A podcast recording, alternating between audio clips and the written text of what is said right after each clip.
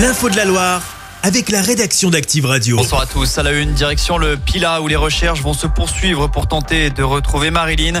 Cette femme portée disparue depuis dimanche matin à Saint-Sauveur-en-Rue.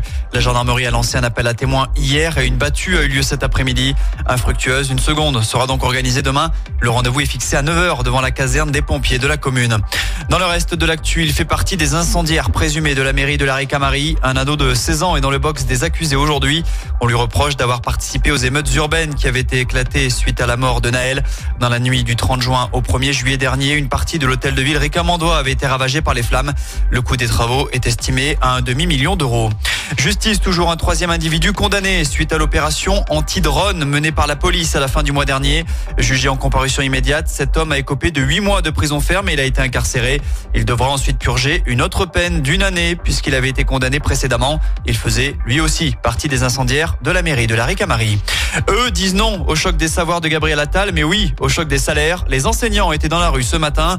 Chez nous, le rendez-vous était donné à 11h devant l'inspection académique à Saint-Etienne. Ils étaient une petite centaine rassemblés. Parmi les manifestants, Nadine, professeure de SVT dans un collège de Bourg-Argental. Alors la mobilisation de jeudi, ça a été une réussite. On était nombreux hein, dans la Loire. Euh, la préfecture euh, elle-même annonçait 600, donc on peut tabler sur qu'on devait être au moins un millier dans les rues, ce qui est rare pour une mobilisation que éducation nationale.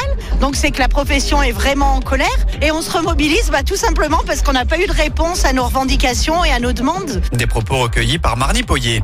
EasyJet va ouvrir une nouvelle liaison du côté de l'aéroport Saint-Exupéry. Vous pourrez vous envoler dès le 31 mars direction Athènes en Grèce. Trois vols par semaine seront proposés et les billets sont déjà disponibles. On poursuit avec un mot de basket avec de la probée à suivre ce soir. Saint-Chamond accueille Antibes à l'Arena. Le coup d'envoi, c'est dans une heure et demie. Et puis, c'est un rendez-vous à part. La 15e édition du don du sang gourmet débute demain matin à 9h30. Ça se tient sur deux jours à l'hôtel de ville de Saint-Etienne. Le principe est très simple. Si vous allez donner votre sang, vous pouvez ensuite profiter des petits plats préparés par des restaurateurs ligériens. Chaque semaine, vous êtes plus de 146 000 à écouter Active uniquement dans la Loire. L'actu locale, les matchs de la SSE, les hits, les cadeaux, c'est Active. Source Médiamétrie, IR local, habitude d'écoute en audience semaine dans la Loire des 13 ans et plus, de septembre 2021 à juin 2023.